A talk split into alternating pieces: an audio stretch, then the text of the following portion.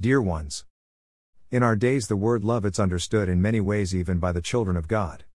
One of this ways is somehow understood in the Christian context where we live as flattering and speaking to other just about their positive sides in life. For example, I have seen practiced by some Christians who need people to work for them this exaggeration in praising.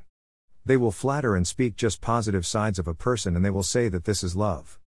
But will never mention the sides where they are to grow mature and needs Jesus' transformation. They will never tell to a child of God that are things in his life which are to be corrected or to repent for, they will never have the courage to tell them the truth. These people defines the love of God as flattering and cheap grace, without raising the standards of holiness in one's live so that they live godly and with integrity. Is this the love about which Apostle Paul speaks in the Bible? 1 Corinthians 13, 6 says that love is rejoicing with the truth.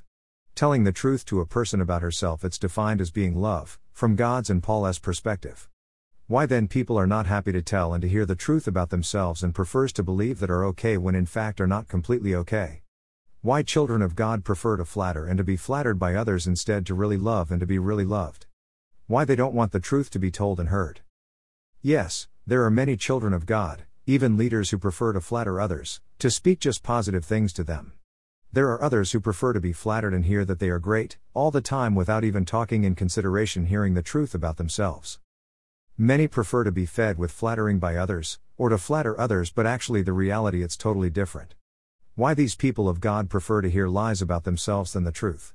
Or to speak filtering, to be superficial and to pretend that they love others? It's because the opinion about themselves and their identity is not based on Jesus Christ. It's because of the fact that love it's not understood and practiced in biblical way, and because that there are personal interests and manipulation involved in this practice, which it will bring destruction. What to do when you meet such people who flatter or people who prefer flattering. Don't endorse their understanding of love, which is not biblical, but practice God's love towards them by telling them the truth about themselves. Cover them with your prayers so that will find their identity in Jesus Christ and to be led to seek for his opinion about themselves, refusing anything else. And for those who use flattering and pretending love, pray that God will open their eyes to understand that He sees what they are doing and it's not his love at all.